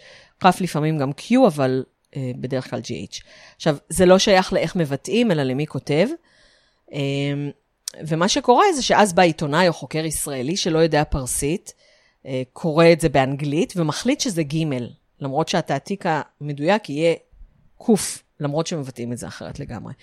ברוב לשונות אירופה גם מבטאים את זה ג', כי אין להם רש ישראלית או משהו דומה. והאות רש, גם בעברית, כבר שייכת לרה, שמבוטאת בכלל ככה, רה. וכך, למשל, מנוצ'ר קורבניפר, שכותב את השם שלו עם GH, זכה לשם גורבניפר. ושחקן הכדורגל רזא קוצ'אנז'אד, שיש לו גם קף וגם ז'ה בשם, שאין בלשונות מרכז אירופה בנפרד מ J, נקרא בגרמנית גוצ'נייד, כי יש לו GH בתחילת השם ו-J באמצע השם. ועד שאני תיקנתי את זה בוויקיפדיה העברית, הוא הופיע שם כגוצ'נייד. הוא בכלל לא עלה למגרש במונדיאל שהסתיים אמש, וזה מאוד עצבן אותי. Uh, בפוסט יש קישור לספיישל המונדיאל בפרק 19, אבל uh, יש גם פרומואי מונדיאל בפרקים 17 ו-18, רק אומרת. שורה תחתונה מחלק זה, אם יש GH בתעתיק הלועזי, תגידו רה בעברית ותראו ישועות. וגם השם, בשם של מוסדר זה קוף בסוף מילה והיא לא דגושה, ולכן מוסדר. הגענו לשאלה האחרונה, הייתכן? שלום, דוקטור תמר אלעם גינדין. אה, אני בני מעריזי, ורציתי לומר קודם כל שאני באמת אה, מכור להסכתים שלך, שהם באמת מועברים בצורה כיפית, כמו גם מעשירים את הידע שלי. רציתי לשאול איך אני באמת אה, נגמל מכל השיעורים האלה. שאלה שנייה, אני דובר פרסית מהבית. אבל uh, למדתי לקרוא לבד, ואני שם לב שהרבה פעמים האות ו' בפרסית משמשת כחולם, והרבה פעמים כשורוק. Uh, מה נסגר? אם תוכלי לעשות לי סדר בזה, אני מאוד אשמח. תודה רבה, להתראות. טוב, אז uh, לגבי הגמילה, uh, תודה, תודה. אני, זה לא שאני לא יכולה לעזור לך, אני לא רוצה לעזור לך. אבל אני מרשה לך להדביק אחרים, להפיץ לכל עבר, עם איזו מילה טובה. תודה רבה. ולגבי החולם, או, אה, שאלות קשות אתה שואל, בני ג'ון. כלומר, התשובה ברורה לי, אבל כדי, לה... כדי שנוכל להסביר לך, או כדי שתוכל לדעת, אתה צריך לדעת פרסית אמצעית, או טאג'יקית, או דרי, או ערבית. יש לך אחת מהם? כי זה קצת כמו לשאול מתי יש בעברית חולם ומתי שורוק, בלי לדעת את כל ההיסטוריה של השפה העברית. אז אני יכולה רק לומר לך איך זה נוצר, ואם יש לך אחת מהשפות הנ"ל, אז גם תוכל לדעת. נתחיל בהתחלה. למאזין שאינו מכיר את השפה הפרסית, בפרסית יש לא פחות מארבע הגיות שונות לאות ו'. שלוש מהן כמו בעברית, הייצור ו', תנועות או ואו. השלישית, השלישית היא ו' שקטה, אחרי הייצור ח. כמו במילים חהר, חסטן וחב. חהר אחות, בפרסית אמצעית חוהר, חסטן, לבקש, בפרסית אמצעית חואסטן, וחב, שינה, בפרסית אמצעית חואב. נתחיל מאחרונה. השקטה. הסיבה היא שבפרסית אמצעית, ומן הסתם גם כשהתחילו להעלות אה, את הפרסית החדשה על הכתב, עדיין היה הצרור חווה. אבל בפרסית חדשה, בהשפעת דיאלקטים צפוניים, הוא איבד את הוו. יש דיאלקטים שבהם הוא איבד גם את הח, וגם דיאלקטים שבהם התהפכו, והפכו לחווי. פרסית פשוט איבד את הווא. אוקיי? לכן יש לנו וו שותקת. כשהתחילו לכתוב פרסית באותיות ערביות, היו כמה בעיות. על חלקן עמדנו בחלק של הדיאקריטיות. יש יצורים שאין בפרסית, יש יצורים שאין בערבית, אבל גם בתנועות הייתה בעיה. בפרסית היו הרבה יותר תנועות מאשר בערבית. בערבית היו א-אי-או קצרות וארוכות. בפרסית היו גם או ואה, ולכל אחת מהן היה גם קצר וארוך. מה עושים? צריך לוותר על משהו. אז בטאג'יקית, שנכתבת בכתב קירילי, ויתרו על האורך. בפרסית ויתרו על ההבדל בין או-או ובין אה-אי. כלומר, התנועות האחוריות או ואו נכתבות אותו דבר, בלי להבדיל אם זה או-או, רק מבדילים באורך. והתנועות אה-אי, שהן תנועות קדמיות, נכתבות אה, בצורה אחת הן קצרות, בצורה אחת הן ארוכות, אבל לא מבדילים בין תנועות נמוך, אה, גבוהות, או ואו, סליחה, או ואי, לבין תנועות אמצעיות, שזה אה ואו. אם לא ברור לכם, אז uh, פשוט תגידו או-או, ותשימו לב שהלשון יותר גבוהה באו, תגידו אה-אי, תשימו לב שהלשון יותר גבוהה באי. וגם תשימו לב שבאו הלשון אחורה ובאי הלשון באה קדימה. קיצר, מה שיצא הוא שכל מה שבפרסית אמצעית הוא קצרה ואו קצרה, מסומן בזמה, דמה בערבית, שזה סימון הניקוד או. לפני אלף שנים אולי זה היה עדיין או, ובטאג'יקית ובדרי זה עדיין או, אבל היום בפרסית זה מבוטא או. אז כל מה שהיה או קצרה או, או אה, כל מה שהיה או קצרה או קצרה מבוטא כאו, כל מה שהיה או ארוכה או ארוכה מסומן עם אם קריאה ונקרא או. אותו דבר עם התנועות הקדמיות, אבל בני שאל על ו' וגם ככה זה דיון קצת אה, חופר. בגוף הפוסט נראה לי יהיה יותר אה, ברור כשזה עם העיניים. אה, דרי עדיין שומרת על כל ההבדלים, רק בכתב אין הבדל, אבל בפרסית הכתב השפיע על השפה. אה, זה משהו שדוקטור ישי נאומן אה, עשה עליו עבודת דוקטורט, אולי נביא אותו ונדבר על זה פעם. תלוי כמה עזיבה המונית תהיה לפודקאסט אחרי הפרק הזה. אה, אבל רגע, רגע, שנייה. בני כרגע אמר שלפעמים ו' מבוטאת כחולם, אז מה זה שאמרתי שאם יש ו' מבטאים הוא? או. אז זהו, שהאו הארוכה הלכה לאיבוד, אבל מה שקרה עכשיו, השלב הבא הוא הטראומה שיש לכל הישראלים משיעורי הלשון. בעצם אולי, חוץ מ... לכל הישראלים חוץ מהמאזינים שהגיעו עד הלום. אה, בעצם מה שקרה זה התכווצות הדיפטונג.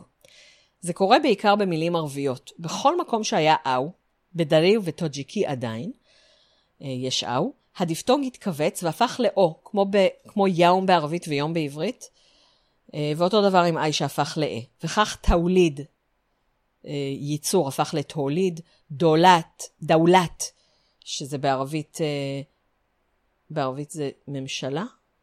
לא, בערבית זה מדינה, בפרסית זה ממשלה. הפך ל دولت, موضوع הפך ל موضوع, אה, נושא וכולי. בתנועות הקדמיות גם, למשל בית שיר, שזה בערבית بيت, הפך בפרסית ל بیت. אגב, גם בערבית מדוברת הייתה התכווצות הדיפטונג. אז כל מה שהיה דיפטונג שהתכווץ, זה חולם. אה, בפרסית דיפטונגים הם יותר נדירים, אבל קיימים. מה שכן, היו מקומות של וואה שהפך לאו. כמו למשל, חואש בפרסית אמצעית, טוב, שהפך לחוש, חוארדן, לאכול, שהפך לחולדן, חואד, שהפך לחוד. בערבית בטאג'יקית ובדרי עדיין מבטאים את הדיפטונגים כמו במקור, ולכן זה יכול לעזור אם אתה מכיר אותם. אם אתה לא יודע את השפות האלה, אז בחיפוש במילון דחודה, אני שמה אפילו קישור בגוף הפוסט, וגם בווז'יאב, שזה מילון המילונים, אה, יש תוצאות של דחודה, יש לך לכל מילה ניקוד בתוך סוגריים מרובעים. אם יש לך ו' שלא מופיעה בסוגריים המרובעים, הרי היא הוא. ואם היא כן מופיעה, עם פתחה או עם זמה, לא משנה, הרי היא חולם או. אני כל כך טובה אליכם, תראו מה זה, אין לי תשובה, ואז אני מגלה שיש לי תשובה. אם אתם כאן, זה אומר שאתם ממש אוהבים את השפה הפרסית, אז בפוסט שמתי גם קישור לוידאו של הרצאה שלי בשם מנפלאות השפה הפרסית שצילם עשאל, ואני עושה פרסומת סמויה לקורס הפרסית המקוון שלי, שהוא קורס שאתם עושים בזמנכם החופשי, אבל לא מקבלים אה, אישור מעבר, זה הפרק הבא לפני שאתם אה, מוכיחים לי שיעורי בית. וואו, יצא לי מעל 600 מילה. מעניין כמה זמן זה יצא. אני מדברת מהר, אבל בכל זאת. וזה עוד בלי השאלות, האותות, ענייני המנהלה וקיוסק.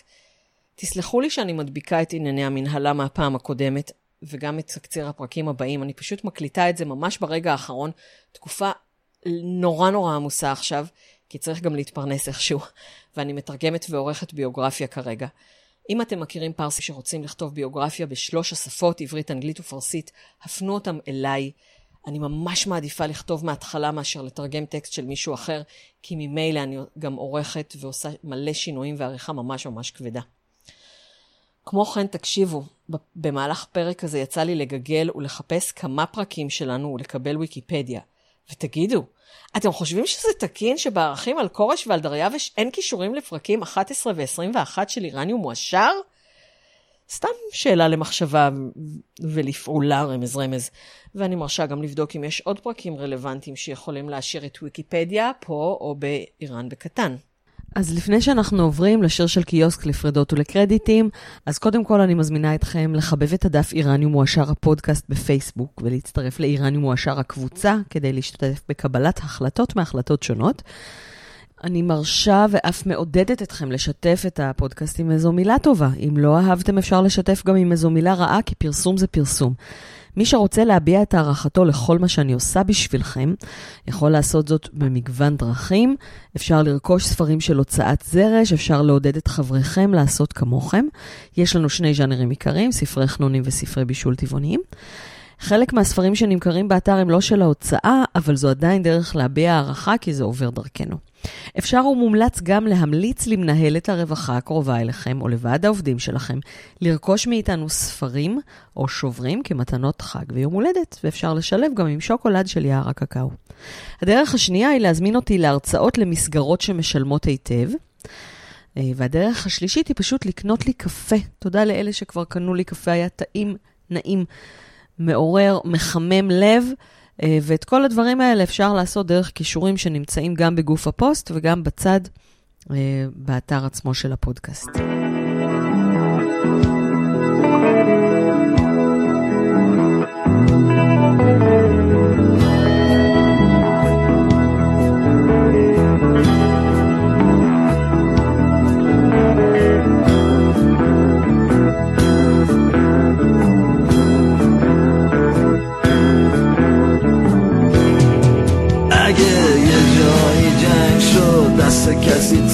شد تقصیر من بود.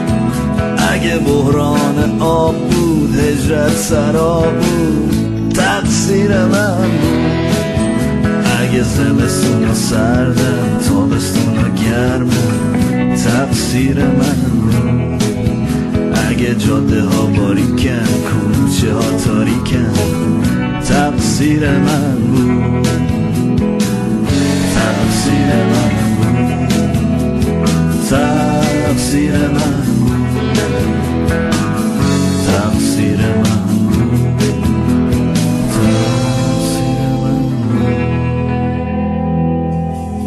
اگه بود بحران بیکاری فقر و نداری تقصیر من. جنگ عرب و اسرائیل ببرای تامیر تقصیر من. بحران هویت مرگ منویت تقصیر من بود. ساخت آزودایی از مدنیت تقصیر من بود. تقصیر من این اعترافه تقصیر من خیلی باز ببخش تقصیر من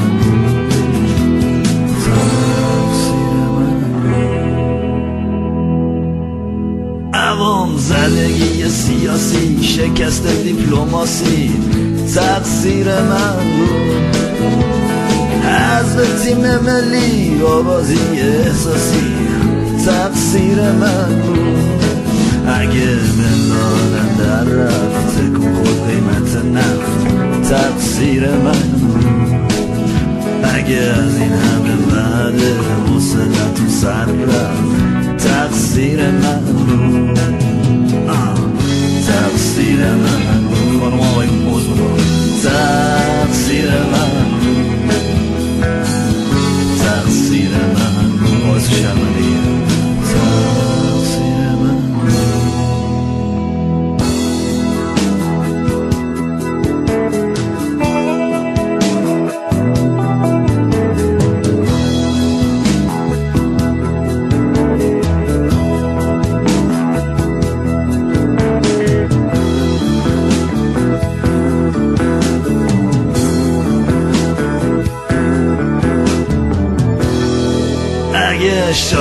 شاکی یا زندونم مجرما بیرونم تقصیر من بود.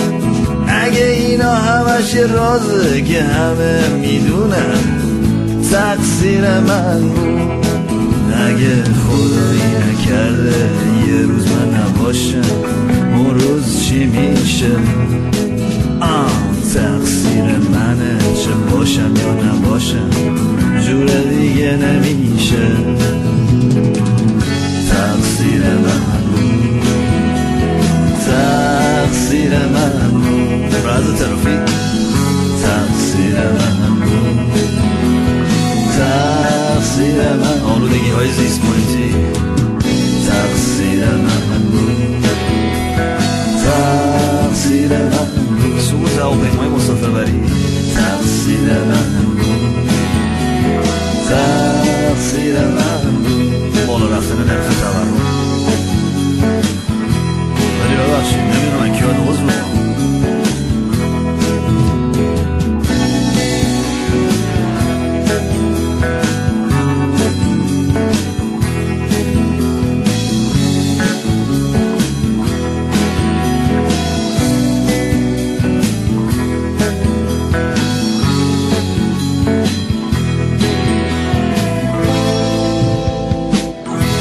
אתם יכולים למצוא את הפודקאסט איראני מועשר בכתובת podcast.zrsh.co.il אימייל ליצירת קשר איראניום at zrsh.co.il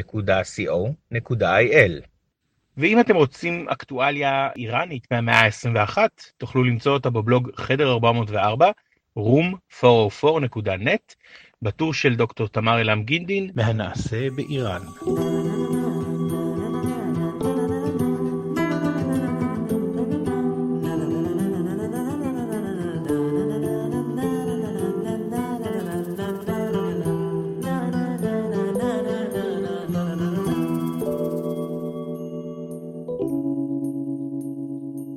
איראניום מועשר.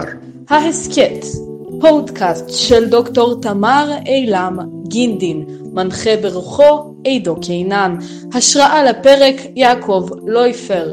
תודה למאזינים יעקב לויפר, יעלי ברגר, יוחאי בן עמי, אורי אריאל, אילן אבקסיס, עשהאל, עליחי כנפו ובני מהריזי.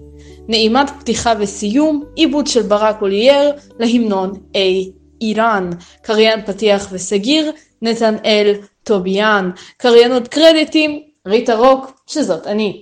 ועד הפעם הבאה, חודה חפז.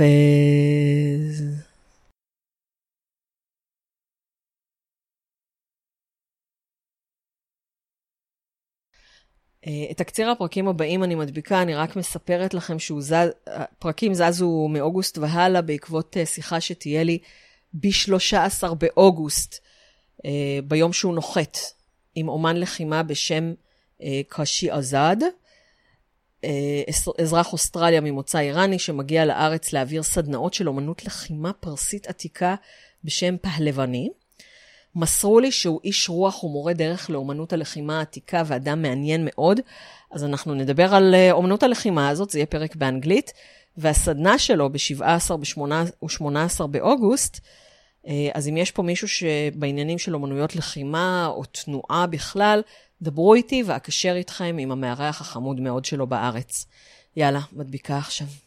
תקציר הפרקים הבאים. זכרו, כל תוכנית היא בסיס לשינויים. פרק 24 יהיה crossover, שימו לב, עם הפודקאסט קטעים בהיסטוריה של יובל מלכי. אנחנו נדבר על מרד הטבק ועל התבנית של כל המהפכות מאז ואז המהפכה האסלאמית עם ספקולציות לגבי העתיד. נכון, קצת מזכיר את פרק 17, אבל זה בעצם הרחבה של דברים שדיברנו עליהם שם. בפר... כי זה מגניב, כי זה מגניב, כי כשמדינה שלמה מפסיקה לעשן תוך יום או שבוע, תלוי במיתוס, זה מגניב. בכלל, כולם צריכים להפסיק לעשן. בפרק 25 אדבר עם סיון ברלין, ואולי גם עם הושנג בבאי, על פופ איראני בשנות ה-80. סיון הכינה פלייליסט משגע.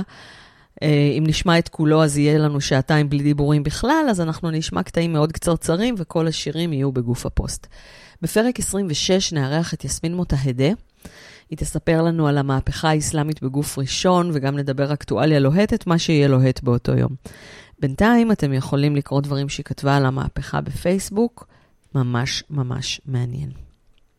בפרק 27 יש לנו שיחה מסמרת שיער עם יוסי אלפר, שהוא גם מחבר הספר מדינה בודדה וגם היה ראש דסק איראן במוסד בזמן המהפכה האסלאמית, ואני לא אספיילר לכם יותר מזה. בפרק 28 נתעדכן עם מעיין אשכולי בהתקדמות ספרנו המלכה, מתקדם ממש ממש מגניב. בינתיים אתם יכולים לקרוא על ההתקדמות בקבוצת הפייסבוק הסגורה של הספר המלכה רומן היסטורי, שגם היא מקושרת מגוף הפוסט. פרק 29 הוא crossover עם הפודקאסט שרת התרבות של עידו קינן, שזה משעשע, כי יוצא שעידו עושה crossover עם עצמו, נו די, פעם, כמה פעמים אני אומרת אותה בדיחה. זה יהיה על אתרים ויוזרים עבריים של הרפובליקה האסלאמית, אינסרטים וזה. אבל כשלא סגור, אז לא סגור. בפרק 30 נארח את שי סקונדה, אני מקווה. עוד לא סגרנו תאריך, אבל הוא כבר הסכים. ונדבר איתו על קשרי ישראל-איראן בתקופת התלמוד. שי כתב דוקטורט מאוד מגניב בנושא נידה, הוא אחד התלמודיסטים האיראניסטים המובילים בעולם כיום, ובכלל, אדם שמגניב להקשיב לו, בעיניי. אני מקווה שגם בעיניכם. אני בטוחה שגם בעיניכם. עד עכשיו, נכון אני מביאה לכם רק אורחים מעניינים? זהו. אה, כמה פעמים ביקשתם פרק על יהודי איראן, אני אקליט אותו בסוכות עם דוד ירושלמי, אבל אה, פרופסור ירושלמי לא עונה על שאלות אקטואליות, על זה נצטרך לעשות פרק נפרד, אבל יש מספיק מה לדבר גם באופן כללי.